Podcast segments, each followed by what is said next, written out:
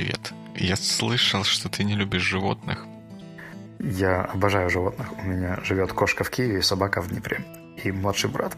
Но это как бы сигнализирует и символизирует то, что некоторых животных ты все-таки не любишь, потому что у тебя ни там, ни там не живет верблюд.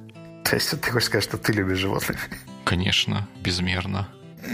Ну, тогда Дима обещает нам выложить фотографию с верблюдом в течение следующей недели.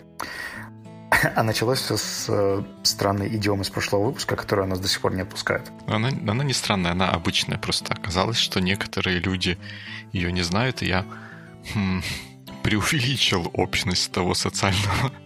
Или как социальный контекст это я назвал, но это же неправильно социальный. Идиоматический. Культурный. Идиоматическо-культурный контекст, в котором я нахожусь. Но есть люди, которые знают эту штуку, так что... Причем они оказались моими друзьями и отписались мне. А у тебя, если помню, в твоем посте никто не, не признался, да, что знает? Угу. Так что, видишь, мой культурный контекст все-таки ближе. У тебя в дискуссии Елена и Марго сказали, что не. Но зато я выполнил культурно-просветительскую функцию теперь. Они тоже знают про такую это про такое высказывание. Ну, в общем, верблюд, его спина, песчинка, соломинка и голубое перо. Это все интересно. Я находил еще это под видом азербайджанской поговорки или чего-то такого. Э, не песчинка, ты меня запутал с песчинкой. Соломинка, сломавшая спину верблюда. Ну, в прошлом выпуске ты же говорил про песчинку. Да, я могу и в этом выпуске про песчинку сказать. Не-не-не, не надо. Ну, в общем, с верблюдами разобрались, и верблюд с ним. Как твоя неделя в этот раз? Полегче? В этот раз немножко, немножко полегче. Ты, наверное, просто не пользуешься weekly планером. Нет, ну я пользуюсь, так как я им говорил, вот он у меня показывает, что у нас запись подкаста должна быть завтра, а мы записываем сегодня. Но ничего. Я на следующий день после записи нашего выпуска прошлого получил свою версию, за что Марине отдельное спасибо. Я давно не получал такого удовольствия от посылок. Там все эти ниточки, подписи, настолько красиво все было оформлено и завернуто. Я да, очень да, радовался. Да, Марина очень здорово это делает. Но я же решил сразу воспользоваться этим, у меня сейчас заканчивается... Ну, как заканчивается? Посреди, наверное, неделя с первой страничкой. И ты знаешь, меня пока очень радует. Я, правда, не, наверное, тоже, как ты любишь говорить, не ортодоксально это использую, не канонично и не так, как это задумывалось. Я туда не вписываю все задачи или основные задачи. Я почему-то решил, что уже у меня и для этого есть Google календарь, который и так работает. А в Weekly Planner я выписываю 2-3 2-3 пункта на день, которые важные, но не срочные, которые я бы хотел сделать. И so far, so good. То есть у меня наверное, процентов 90 из того, что я хотел сделать в эту неделю, у меня сделано. Хм, здорово. Без планера не сделал. Здорово, здорово. Это получается, ты как бы такую тему на день, условно говоря, да, записываешь, что вот что-то такое, что нужно не упускать из виду. Да, то есть я, я дошел там до medical exams, которые давно хотел сдать, просто потому что мне было любопытно, но не доходили руки дописал те письма, которые просто friendly, и я хотел бы написать, но все, не находилось времени. И когда я записываю такие небольшие таски, которые они не очень сложные, но поскольку в них нет срочности, то я их как бы не сильно и спешил делать. А теперь, когда я их сделал уже целую пачку, у меня очень приятное ощущение от этой недели. Здорово. This Week Planner помогает, и вы можете себе тоже получить такое же удовольствие и от распаковки, и в последующем от использования этого замечательного планировщика, если пойдете на thisweekplanner.com. Ну, ссылка будет в описании, как всегда. У нас еще что-то было, да, с устройствами. Вот это This Week Planner это такое low-tech устройство. Было еще high-tech устройство про которое ты размышлял, про iPad. Да, да, и буквально недавно у меня состоялся разговор с человеком, который его предлагал, и я церемониально и вежливо отказался, объяснив, что я все-таки не представляю, как его эффективно использовать, интегрировать в свою жизнь, и я буду продолжать жить все так же с одним ноутбуком и носить его за собой. Так что все наши попытки провалились, но я, правда, переосмыслил его ценность, и когда отказывался, мне было приятнее. Мне, мне бы теперь очень хотелось посмотреть на то, как выглядит церемониальный отказ от iPad. Ну, поскольку я думаю, что это была уникальная, единственная церемония в своем роде, то что бы я ни сделал, это было так, как должно быть. Мы, мы сидели в кафе, и я просто сказал, что спасибо, но Нет. Так, Нет, нет, я, я объяснил, я даже дал ссылки на наши подкасты, где мы размышляли об этом. А вот, вот, это, вот это правильно, давать ссылки на наши подкасты, это очень правильный подход. Это полезная привычка, которая может повести, помочь вам завести друзей или потерять друзей. Почему? Мы же, мы же, у нас все friendly, кроме ситуации с верблюдом. Я, кстати, также friendly тебе писал по поводу вот этого опроса на AIN. Что это был за опрос? Это опрос лидеров мнений. Не, ну на, сам, на самом деле, на самом деле нет, это просто кто-то из э, журналистов, которые работают с Аином, опросили, ну или спросили у каких-то людей, например, меня, какие подкасты они про бизнес, саморазвитие и что-то там еще слушают и почему. И вот э, я свои 5 копеек вставил, и другие люди еще вставили свои 5 копеек.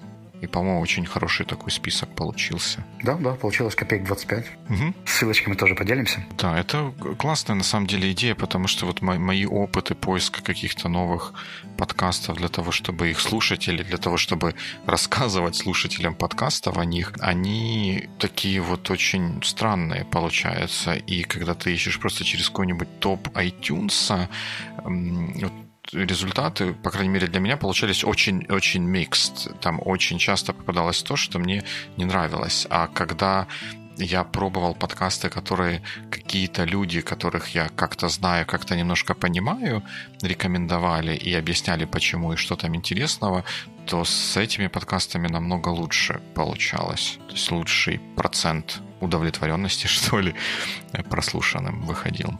Я не знаю, я вообще iTunes практически не пользовался как поисковиком для новых подкастов. Я обычно либо использую какие-то рекомендации в тех шоу, которые я уже слушаю, угу. потому что они обычно рекомендуют кого-то из своего же нетворка, кого стоит слушать. Либо я гуглю, то есть я просто смотрю, например, там подкасты о change management или о английском языке или еще о чем-то и приходится посмотреть, почитать описание.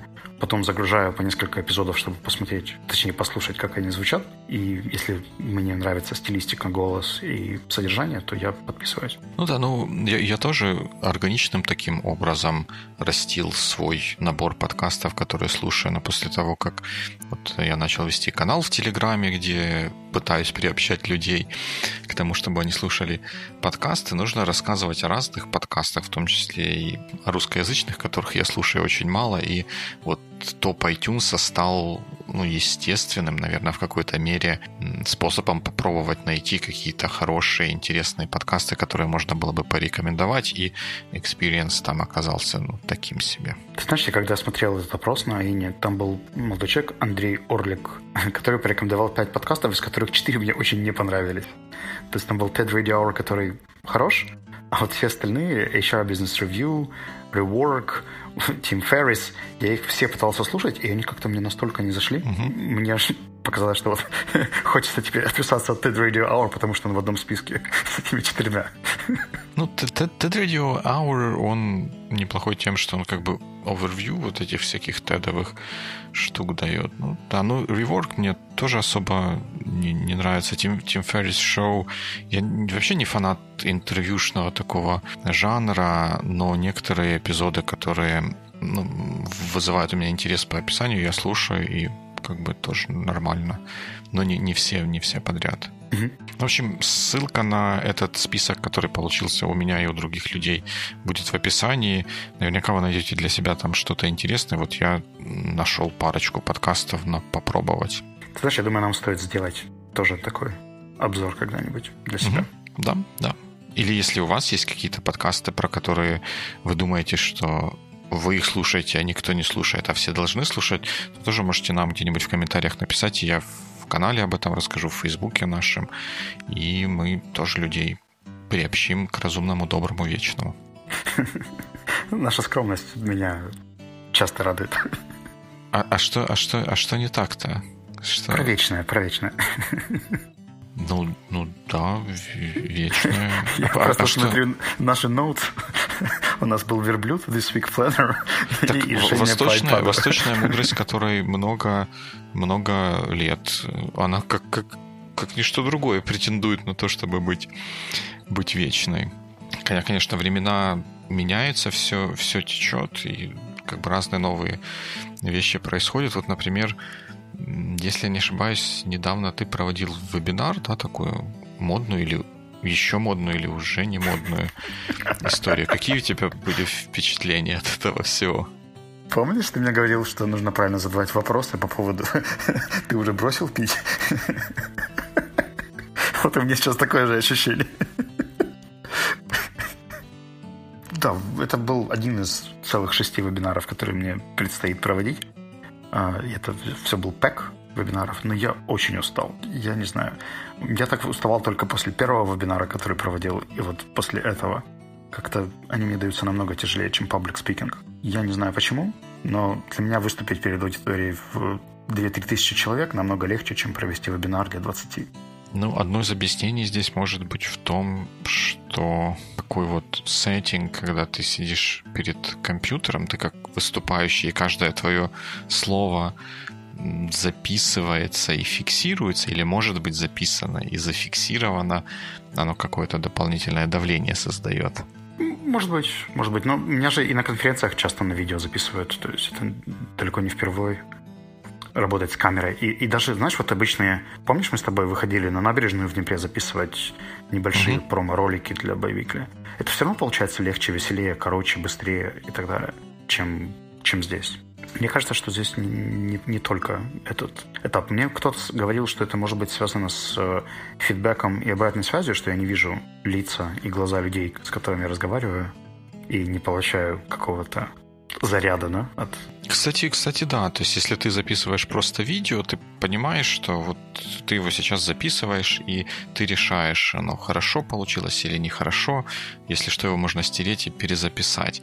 А тут ты понимаешь, что на тебя смотрит какое-то количество пар глаз, но ты вообще не знаешь, что они там думают, в каком носу они ковыряются и, и слушают ли они вообще тебя. Ну, при этом, видишь, мы же живем в мире, в котором такое количество Facebook стримов у меня там где-то вечно приходят какие-то уведомления про лайв-стримы, там, в Инстаграме, еще где-то. И не похоже, чтобы эти люди очень уставали от этого. То есть этот контент льется просто рекой, мне приходится его очень фильтровать. И я бы не сказал, что это настолько утомительно для людей. Может быть, это просто какой-то мой перфекционизм, а на самом деле вебинары это легко. И нужно просто включать вебку, что-то рассказывать 40 минут, неважно как и кому, и, все, и радоваться. Мне кажется, все не так однозначно. И то, что делать какие-то лайвстримы про то, как ты бродишь где-то по набережной или ловишь кота где-нибудь в парке, или просто ты выпил кофе, тебе хорошо, и почему бы не рассказать об этом людям, которые прямо сейчас будут смотреть на тебя в Инстаграме или в каком-нибудь еще Фейсбуке, оно спонтанный такой выплеск энергии, который тебе ничего не стоит и от которого ничего не зависит. А если ты проводишь вебинар как такое серьезное бизнес-мероприятие, то это уже совсем другая история. Ну, это как, как рассказывать анекдот друзьям и выступать на, на публике все-таки выступать на публике сложнее, чем анекдот друзьям рассказывать. Ты знаешь, мне, мне, кстати, вот эта вот серьезность, она уже отпустила. Вот первые вебинары, которые я проводил еще в сентябре 2017 года, или даже летом первые, наверное, были, ну, в общем, в прошлом году, они давались как-то совсем туго именно вот из-за этой ощущение серьезности, важности происходящего. Потом я вроде бы как подрасслабился, и сейчас я не могу сказать, что у меня ощущение, что это там супер important, да, и важность это, этой записи меня вроде бы как и не пугает. Но при этом сам процесс подготовки, оттачивания презентации, обычно, когда презентация где-то там у меня за спиной, то мне, в принципе, даже не важно, есть она там или нет. Я ее делаю больше для себя, чтобы создать структуру спича. Если включается проектор, то я могу дальше говорить, и я просто помню, что и зачем я хотел рассказывать. То в вебинаре презентация — это вообще один из основополагающих моментов. И вот в этот раз я был, мягко говоря, не заранее подготовил эти слайды. И это тоже был, была капелька, которая поднапрягла, потому что мы делали дизайн этой презентации в день вебинара, и это было слишком экстремально. Я устал еще до вебинара. Ну, это, это бывает. Когда ты сказал, что мы можем в какой-то момент поговорить о вебинарах в целом, я начал думать о своем отношении к подобным действиям. И из этого отношения у меня из моих мыслей об этом отношении у меня такой к тебе вопрос родился. Зачем ты этот вебинар проводил? Если ты так устал, какую пользу от этого ты хотел получить и получил ли ты ее? Ну, я думаю, что здесь несколько уровней ответа. Первое – это все-таки мои ограничения с географией. Мне очень часто задают вопросы какие-то про public speaking, про презентации, про английский, еще о чем-то и просят помочь. Но помогать ездить для этого в Одессу, в Харьков, в Белоруссию, в Литву и так далее не всегда получается возможным. И когда накапливается какая-то критическая масса вопросов, то проще их собрать и ответить на них вот так и отправить эту запись потом тем людям, которым это было интересно, даже если они не участвовали в самом вебинаре. Но они, как правило, участвуют. То есть это размывание географии. Но это потенциально, наверное, можно было бы сделать обычным видео. И тут, наверное, не нужен был бы вебинар. Но из того, что я вижу сейчас, вебинары — это не отдельная технология, которая независимая, а это может быть кусочком крутого образовательного курса. То есть, если бы я, например, взялся подтянуть группу проект-менеджеров в плане английского, и я бы хотел их подтягивать не в Киеве, а, ну, собственно, по всему миру, да, взять каких-нибудь там upper intermediate PM и вывести их за три месяца до advanced уровня, то вебинары были бы одним из инструментов такого онлайн-курса. Плюс какие-то дополнительные занятия, плюс какие-то Skype one-on-one, но вместе вебинары это очень неплохая площадка для такого обмена вопросами, обмена мнениями и так далее. Все равно она очень сконцентрирована на спикере, но, тем не менее, это может быть неплохим каналом коммуникации. Интересно, что вот, вот эту конструкцию, о которой ты говоришь, и назвал ее сначала словами онлайн-курс и встроил потом в это вебинар, вот я вот то, что происходит на онлайн-курсе, но я бы вебинаром не назвал. Но если бы меня просили, спросили, я бы не, не назвал. Для меня вебинар это что-то, что ориентировано на широкую, открытую аудиторию. А угу. если это курс на 10 человек, то мы созвонились по скайпу, я расшарил свой скрин и чего-то рассказываю. То есть это, ну, на мой взгляд, немножко другой формат, чем, чем вебинар. А почему курс не может быть на 160 человек или на 500 человек? Почему именно на 10? Мы можем это обсудить отдельно. Может ли быть мастер-класс на 800 человек и, и что это вообще может означать? Ну, теоретически, наверное, может быть э, онлайн-курс на, на 160 человек, но... Ну, я, я на самом деле вижу, куда ты клонишь. И я согласен, что вебинар — это не самая идеальная технология, которая сейчас существует. Но если смотреть на это с точки зрения обучения, я давно думал, как можно организовать группу удаленного хорошего дистанционного обучения. Чем, к сожалению, сейчас скайп-колы не решают этот вопрос, тем, что их либо нужно записывать дополнительно, чтобы отправлять тем, кто на них не попал. Вебинары все-таки в этом плане технологичнее. То есть там прямо в, площ- в площадку встроен рекордер, который в хорошем качестве записывает все, что происходит. И всем, кто не дошел до скайп-кола, можно отправить потом запись. Как-то вот с записью скайп-звонков у меня обычно не очень получается. Ты записывал когда-нибудь скайп-колы? С видео? Нет, не записывал. Uh-huh. Ну, у меня как-то и необходимости такой особой не было. Ну, смотри, я, я могу как-то чуть-чуть детализировать то, что я надумал про, про вебинары, uh-huh. а ты скажешь, где я не прав или, может быть, на, наоборот, прав. Для того, чтобы рассказать то, что я надумал, надо будет немножко углубиться в историю, да, когда только начинал появляться интернет, или интернет был еще таким, что невозможно было делать потоковое видео, и вебинары как таковые технически были невозможны, мы учились и получали какое-то вот такое последипломное профессиональное образование тем, что мы читали книги и журналы, да, какие-то профессиональные. И вот тех людей, которые написали книги, потому что в те времена и книги, ну, написать книгу, издать книгу было дорого. Э, считалось, что если у человека, человек написал книгу, издательство его выбрало, и все вот это вот хорошее с ним случилось, то э, он как минимум заслуживает внимания того, чтобы эту книгу прочли и, в общем, возможно, использовали как руководство к действию. Это было, были единственные люди, от которых можно было чему-то научиться. Их было немного, потому что медиум, который, через который мы получали получали от них знания, был очень ограниченным. И мы хотели от них получать больше, потому что мы не знали, что от других тоже что-то можно получать. И mm-hmm. когда интернет начал развиваться... А, ну еще можно было на конференции ходить, да, куда эти люди приезжали и там что-то рассказывали. И потом, когда интернет развился и стало возможным делать вот это вот потоковое видео, и все возбудились и начали делать вебинары, потому что это же ты получаешь все плюсы конференции, потому что тебе что-то рассказывает, как на конференции, умный дядька, но ни тебе, ни ему никуда не надо ехать, и вроде бы, в общем, все, все классно, мы двигаемся вперед, мы получаем что-то такое, чего не было раньше.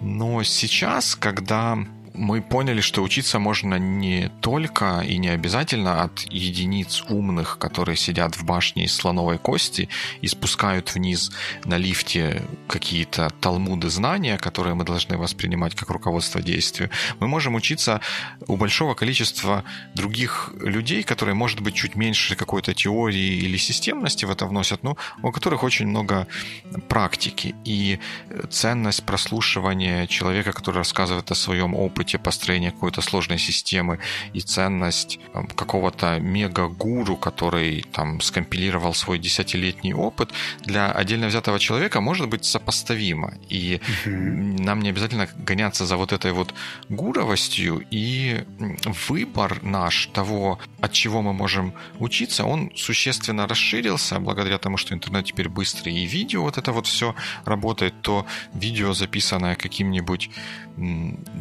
Вишванатаном в Индии может оказаться для кого-то и полезнее, и интереснее, чем вебинар какого-нибудь дяди Боба или тому подобных людей, которые там в моем мире являются вот этими, этими недосягаемыми звездами. И сейчас, когда у меня такой вот большой выбор, не очень понятно, зачем нужно именно идти на вебинар, потому что вебинар, он от конференции, он дает как бы только лекцию, то есть он не, не дает или очень мало дает общения с другими посетителями вебинара. Или если оно и дает, но оно такое немножко awkward получается. Э, он вот этого не дает. Он дает тебе вот эту вот лекцию и говорит, что ты должен в 7 часов быть в интернете, чтобы эту лекцию смотреть. И ты думаешь, well, я в 7 часов хотел с друзьями кофе попить, а если мне нужно там контейнеры какие-то изучить, так я в 9 часов домой вернусь и на YouTube или еще где-нибудь посмотрю видео там людей, которые про это рассказывают. Это привязка к времени и месту, ну, месту с интернетом, mm-hmm. она тоже кажется уже немного такой вот архаичной. И вот я сам по себе знаю, что я, когда вижу где-то какой-то вебинар, который интересный, то нередко мой паттерн работы с ним состоит в том, чтобы зарегаться. Я знаю, что они, скорее всего, потом пришлют ссылку на то, чтобы это посмотреть. И если у меня будет настроение и inclination, я его посмотрю. И, все. То есть я работаю как с таким on-demand видео. И, в общем... Окей, okay, то есть если я правильно тебя понял, то ты говоришь о том, что первое, сейчас достаточно много разных источников разного контента, и не обязательно фокусироваться на мастерах или гуру или еще ком-то. Я не очень понимаю, как это связано с вебинарами, но мысль понял. А второй момент был по поводу того, что это все равно привязывает к какому-то интернету, да, там, или к тому, что ты должен физически в это время быть ну, как внимательно слушающим. К месту, да. К месту, наверное, не так, да, ты же все равно можешь слушать вебинар много откуда. Ну, разве что это желательно, чтобы это было одно место. Ну, это может быть кафе, это может быть ну, офис. ну быть да, дом. но ты должен быть в месте, в котором у тебя есть интернет, и в котором тебе целый час никто не будет трогать. То есть ты это время выделяешь на то, чтобы заниматься вот этим вебинаром. Да, это имеет смысл. Но мне кажется, что если бы ты ехал куда-нибудь на живой ивент, ты бы тоже это время выделял, ты бы получил там бонус нетворкинга, это безусловно. Uh-huh. И если ты можешь туда доехать, если для тебя это место доступно, да? Потому что вот, например, я так понимаю, ты в Киев приезжаешь на сетевом этапы, либо на какие-то соревнования или еще что-то, что для тебя важно, а все остальные потенциально интересные мероприятия пропускаешь, потому что ну, не стоит они того, чтобы трястись 6 часов в поезде, ехать в одну сторону, там где-то селиться, ждать, приходить в это время и так далее. Может быть, посмотреть онлайн-стрим было бы неплохо. Да, ну и при этом это все делать не обязательно вот в то время, которое было заявлено. Онлайн-стрим, он записывается, я потом его посмотрю в удобное время для себя. Я согласен с тобой. То есть мне кажется, что это правда ограничение весьма искусственное, и люди, которые приходят во время вебинара, они получают всего одно преимущество. Они потенциально могут через чат влиять на то, что происходит. То есть, если у них есть вопрос, то они этот вопрос будут не потом где-то в комментариях отправлять организаторам, а они могут сразу написать. Если не ошибаюсь, то ты же был на прошлом вебинаре, который я проводил? Там, да, конечно. У тебя еще был такой забавный ник э, странный. Почему? Который... нормально все был ник. Жан-Батист Агюст, да? Почему ты думаешь, что это был я? У меня есть список участников, и все остальные назывались настоящими именами. Как этот участник, наверное, тоже таким именем назвался. Окей, ну, whatever. И если я помню, да, то ты мог видеть, э, задавать вопросы, реагировать, комментировать. И даже в конце вебинара был там какой-то 15-минутный интервал, когда можно было обсудить mm-hmm. какие-то кейсы или ситуации, которые интересны тебе. Что, если ты смотришь в записи, ты уже не можешь сделать. Да, ну, видишь, вот тут еще один момент, который, ну, в котором, мне кажется, проявляется разница между вебинарами и чем-то другим. И она в том состоит, что при прочих равных у меня такое ощущение складывается, что вебинары получаются более медленными и менее engaging, что ли, чем э, просто видео, что если бы ведущий знал, что ему не нужно сейчас ждать, пока придут какие-то комментарии вот в этом чате, он мог бы вот это вот все, что он хочет рассказать, рассказать так, чтобы держать аудиторию, ну, держать внимание вот этой виртуальной mm-hmm. аудитории, так, чтобы она никуда не уходила. Для этого, вероятно, придется очень ну, сжать по времени рассказ или доклад, если, э, если угодно. Но при этом как бы все время держать внимание этой аудитории. А в вебинаре из-за того, что вот это общение, оно подразумевается, но оно такое вот медленное из-за несовершенств канала взаимодействия. Нельзя ты должен спросить как ведущий, а есть ли у кого-то вопросы? И подождать, пока тебе скажут, что вопросов нет. В то время как если ты выступаешь в зале, то ты же видишь, там руку кто-то mm-hmm. поднял, или кто-то сидит такой на стуле, и вот, в общем, прям ему не имется что-то что спросить. И это замедляет это вот все конструкцию. Я вот на, на это особенно обращаю внимание, когда я смотрю потом уже вебинар в записи, и оно так mm-hmm. немножко... немножко хочется проскроллить, да? Да, хочется, хочется проскролить или выпасть куда-нибудь из, из вебинара во что-то во что-то другое, и это, конечно, часто рушит дальнейшую mm-hmm. картину. Мне кажется, что все-таки вебинар создается больше для тех, кто в нем участвует единовременно, то есть в момент трансляции. И уже как бы вариант его пересмотреть, это не является его основной функцией. То есть это все-таки не видеозапись, это больше онлайн-трансляция. А ее, то, что она дублируется, там где-то ее можно, к ней можно вернуться, это просто дополнительный бонус. Примерно как видео с конференции. Ты, я много раз пытался смотреть видео с конференции, и если я на этой конференции не был, то меня, правда, очень редко хватает на то, чтобы ее дослушать до конца. Потому что это снято странно, скучно, странного ракурса и, правда, по таймингу не очень. Но вопрос динамики или вовлеченности людей, мне кажется, ну, таким сомнительным, потому что не всегда хорошо интенсивно держать внимание людей долго или направленно, или сфокусировано на чем-то. Условно говоря, даже все эти экшн-фильмы, они всегда построены на принципе, что мы вас сейчас сожмем, а потом немножко под, подраспустим. И мне кажется, что хорошая практика как раз давать какие-то варианты, где-то что-то поотвечать, может быть, рассказать какую-то историю, а потом переходить к еще одной порции мяса, просто потому что человеку нужно время, чтобы осмыслить ту информацию. Например, если я проводил вебинар по там, какому-то аспекту английского языка, связанному с конфликтами, то я мог бы, безусловно, интенсивно в 15 минут вложить там все те слова, которые я хотел ребятам передать и, коротко объяснить, зачем они нужны. Но все сопутствующие истории, которые там, этому предшествовали, либо за этим следовали, они помогают людям пока что переварить все, что они услышали с прошлого слайда, и потом перейти уже более готовыми к следующему. То есть это такой просто более гуманистичный транзишн от темы к теме. Я под эм, интенсивностью имел в виду не то, что вот он так просто быстро-быстро говорится, чтобы перегрузить гигабайты знаний из одного мозга в другой мозг, а ну, в том смысле, чтобы не было каких-то ну, пауз или вынужденного падения темпа, которое происходит не от того, что это падение темпа оправдано и нужно здесь по каким-то причинам, а потому что ну, такой канал коммуникации, который был выбран, он немножко другой. И вот интересно, что ты это с фильмами сравнил, и мне кажется, что тут есть еще одна аналогия, которая Э, ну, на мой взгляд, важна в этом всем процессе. Фильмы э, снимаются под то, чтобы их смотреть, ну, в первую очередь в кинотеатре. Кинотеатр — это такой сеттинг, когда ты попал, и ты, скорее всего, там досидишь до конца. Ну, конечно, если тебя возмущает то, что происходит на экране, и там вообще какую-то ересь несут, ну, или что-то там совсем плохое, то какие-то люди будут уходить, но в целом э, большинство людей, которые приходят посмотреть, они пришли, и у них нет альтернативы. Они сидят и смотрят это кино, и фильм строится из такого расчета, что у тебя есть два часа внимания которое ты можешь удержать, и ты стараешься его удержать вот этими вот разными приемами.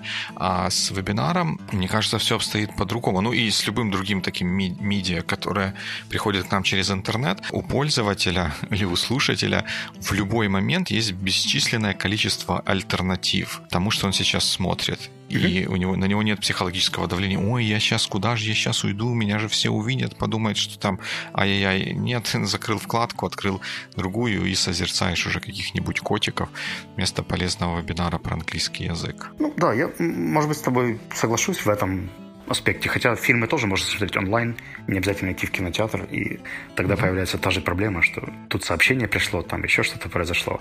Вообще, дефицит внимания – это большая проблема, но она не касается вебинаров или еще чего-то. Мне кажется, это просто отдельный топик. Я могу ответить просто на вопрос, как бы, зачем это мне? Для меня это раскрывает географические рамки. Я могу общаться с людьми без привязки к тому месту, где я нахожусь.